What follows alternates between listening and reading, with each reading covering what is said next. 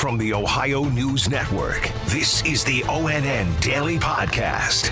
It is Wednesday, September 16th, 2020. From the Ohio News Network, I'm Daniel Barnett. Officials at The Ohio State University say the decision to reinstate the Big Ten football season was largely based on the science. Dave Holmes has the details. They are in a better place to perform now than they were back on August 11th when they originally postponed the season. There will be daily tests for the athletes. We talked a lot about myocarditis, which was that inflammation of the heart that has been linked to COVID 19. That was a great concern. It was a holdup for many of the university presidents. Well, they said if any player tests positive for COVID 19, they have better screening techniques to try to handle that situation. There will not be fans allowed in the stands. They said that was a recommendation of the doctors, but still, it is a good day for Big Ten football. We're in a better place regardless of how we got here or how painful it was during the time that uh, we waited to get to this moment. Uh, that's all behind us. What's beautiful is that we have a, a, a process and protocols in place uh, that's based upon science, that's based upon lessons learned. The season will now begin on October 24th. They're going to play eight regular season games, no bye weeks. So they're going to go four home games, four road games. There will be a Big Ten championship game that will be the weekend of December 19th. Ryan Day said he is encouraged. He thinks this will give Ohio State enough of a resume to potentially play for a national championship. That, of course, is the goal. Our team is stronger right now than it was on August 11th for going through this. And our young guys have seen what real leadership is. And now back on the field and play, it, it is an amazing feeling. Um, but, but now we got to get back to work. You know, we'll, we'll, enjoy this for a day, but then we got a huge task ahead of us. We got to get back on the field and, and go play. Two potential first round draft picks have already said they're going pro. That's offensive lineman Wyatt Davis, defensive back Shaun Wade. Ryan Day says he's talking to both of them this morning. He said, yes, they said they wanted to go to the NFL given the information they had at the time. He said, quote, things have changed since then. So we'll wait and see on that one. I'm Dave Holmes. After 35 years of hosting auto shows, indoor amusement parks, home and garden shows, and more, Cleveland's International Exposition Center has announced it will be closing at the end of this year. When an affiliate WKYC TV in Cleveland reports the IX Center said in a release that, quote, the global pandemic has decimated the event industry as well as many other businesses and has ultimately led to this decision, end quote. Because of COVID 19, the IX Center has largely been closed for events and shows since the pandemic began in March. March. The IX Center started hosting major events in 1985, welcoming more than 2 million visitors annually. U.S. Senator Rob Portman is defending President Trump's comments to reporter Bob Woodward about downplaying the pandemic.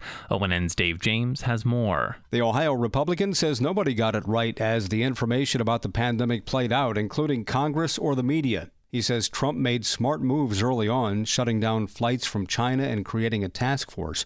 Portman says facts should be presented as soon as they're reasonably confirmed, but adds I think the president saying he didn't want to incite panic or chaos is also part of the balance. So it's, it's easy to be an armchair quarterback.